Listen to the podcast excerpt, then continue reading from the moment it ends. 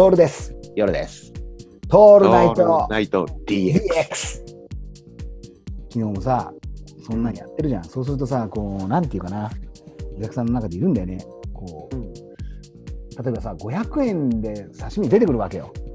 はいはい当。然なんだけど。です俺から見ても500円でこれ安っって思うんだけど、でもこう、計算してる人がいるんだよね、中にね。ああ、なるほど。うん、これって500円のなんとかじゃないですよね。これ普通で言ったら1000円ですよねとかさ、うん、普通で言ったらみたいな。いらないんだけどね。いらない、このね、値段倍数おじさん、また出てきちゃって。足を組むおじさんに続くね、値段倍数おじさんがいるのよ。ずーっと言うの、それ。で、自分のところではこうですよみたいなことを、ずっと関西弁で言ってるおじさんがいて、はいはい。気をつけないと俺関西弁嫌いになっちゃいそうだったもんね昨日。え、嫌いだよね。西日本の言葉が？関西弁が、はい。そうだね。慣れないんだよね。慣れないよね。慣れない強い、強いよね。あのなんていうかな。俺が慣れてないんだよ。関西弁自体はすごいんだよ。でも俺が俺が関西弁の扱い方ができないんだよ。うん。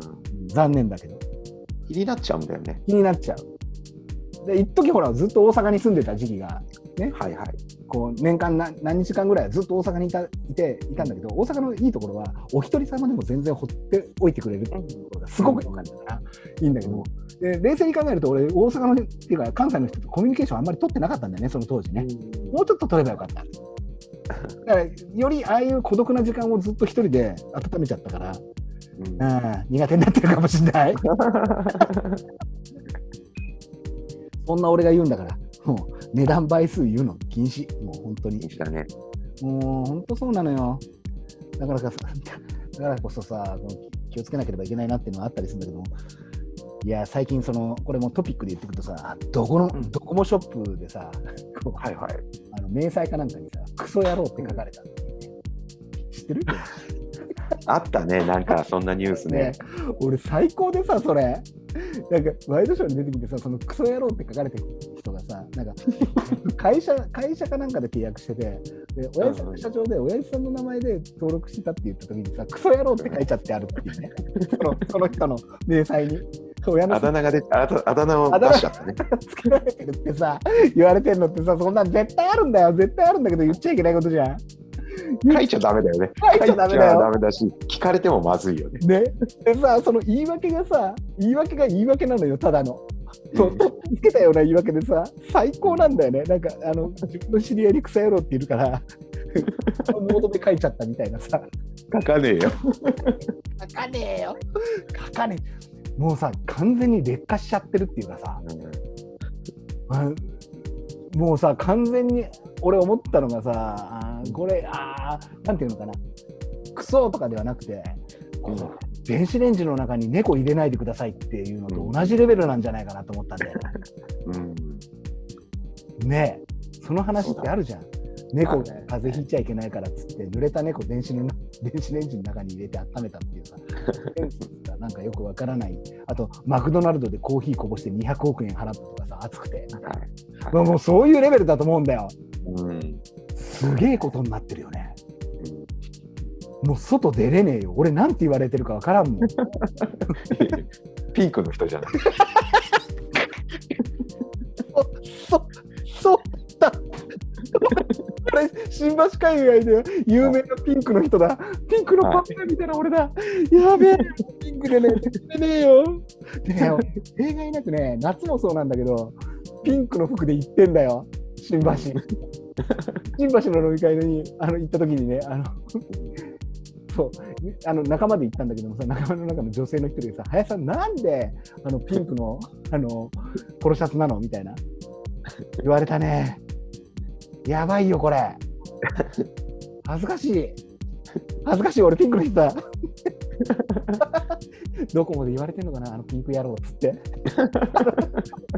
ピンク、ピンクのクソ野郎って言われてるよ、俺。言われてるね。絶対言われてるよ。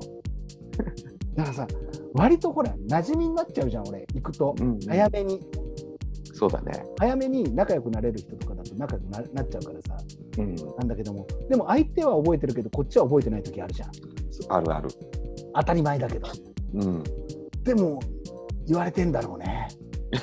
俺、最近言われてるなって分かるのは、八尾港に行った時に、例外なく最近、俺、白滝に買うのよ。白滝さんだね。白滝とえのき買ってんだよね。ほぼ毎日、ほぼ毎日食ってる。白滝とえのき。し白滝1キロぐらい買ってるもん、毎回。すげえな。白滝1キロぐらいと、えのきも、あのうん、でかい、サイズで言うと大のサイズのえのき買ってる。で、これもう特徴的だよね、買ってるものが。すごいよね。で大抵は同じで、こっちは意図してなくても、毎回同じようなレジのボタンだしさ。で変な話、だいもう普通の、普通のこう、なんていうかな、おじさんが、ね、40超えたおじさんが行く時間じゃない時間に行けちゃう時があるからさ、そういう時間に行くのよ、空いてるから。うん。大概いい人たちでさ、みんなもう挨拶してくれちゃったりするのおはようございますみたいな。